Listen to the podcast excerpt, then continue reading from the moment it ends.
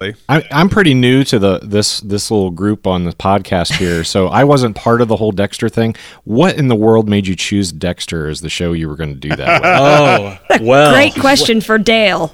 That's a great. that's a great, great question that will probably that may or may not make the edit of this uh, episode. But uh, we, uh, Brooke and I, watched the seventh and eighth season. We kind of caught up. We we went to high school together, and she was like the only person I saw on Facebook that was actively pod like uh, uh, writing like Facebook posts about like, oh, I can't believe Dexter's back. I can't wait, kind of thing. When season seven was starting, and you know, it's my show, it's my thing, and so we were watching it together, and it's just dreadful. The last season, especially, is just horrible, and the idea behind it went like this: I. I was thinking about doing a video essay on Dexter about where the show went wrong, like what point was the point of no return for the show. And so I bought the whole series on Blu ray and I watched through it all and I realized it was doomed from the first episode. I realized that they, they'd already fucked it up in the first episode. And so I thought that was really interesting. And then um, Brooke was interested in doing it, and Aaron was down uh, for it. And Zach had never seen the show all the way through before, so we we just went for it, and we watched the the four good seasons, and we watched the four not so good seasons, and You found three people you don't like to force to rewatch Dexter. it's kind of my thing. when you get your Buffy the Vampire Slayer one going, I'll join that one.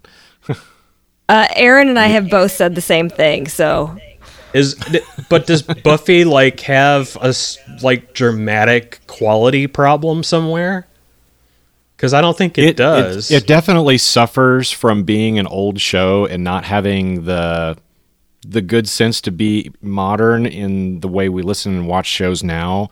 So it definitely reeks of that quite a bit, but at the same time there's so many great things about it. So it's kind of a it's an interesting show in that it's bad in a lot of ways if you were to try to judge it today, but at the time it was so innovative. I just remember like when it got to where they were in college, I was just sort of done with it, and I I watched the rest of it, but it was like this is a show that's being made because they can keep making the show and not because they have a lot of great ideas left anymore, kind of thing. But I don't. The thing with Dexter is that it like it started out, and and the reason it went eight seasons is because um, the writers wanted to stop it after season six, and Showtime. It was Showtime's number one show, and they made him stay for another two years. So uh, it's it's this crazy like. It went from being the prestige show for Showtime to being to having the worst finale of all time and it's it's like universally accepted as the worst finale of all time. And so that was that's the fascinating aspect of it for me. Like I would gladly watch. There's lots of shows that I would gladly watch over again, and and do podcast episodes about. Um, Buffy may may or may not be one of them. It's just kind of like I said, I kind of lose interest at some point in that show. Um, for me, it would be like The Shield. I, I could watch The Shield like nonstop all the time, the way people watch The Office and Scrubs and stuff like that. Love that show. Um, and I'm kind of the same way about House, except the first three seasons are kind of rough to get through now that they're all kind of the same.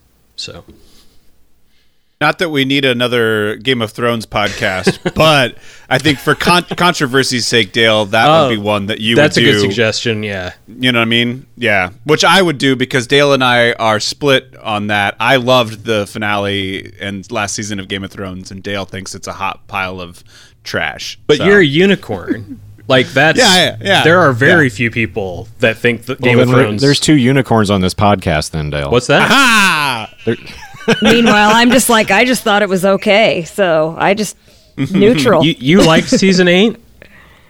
yeah, actually, I really did. There were there were challenges with it for sure, but that doesn't mean it wasn't good. Do not make me referee this fight again.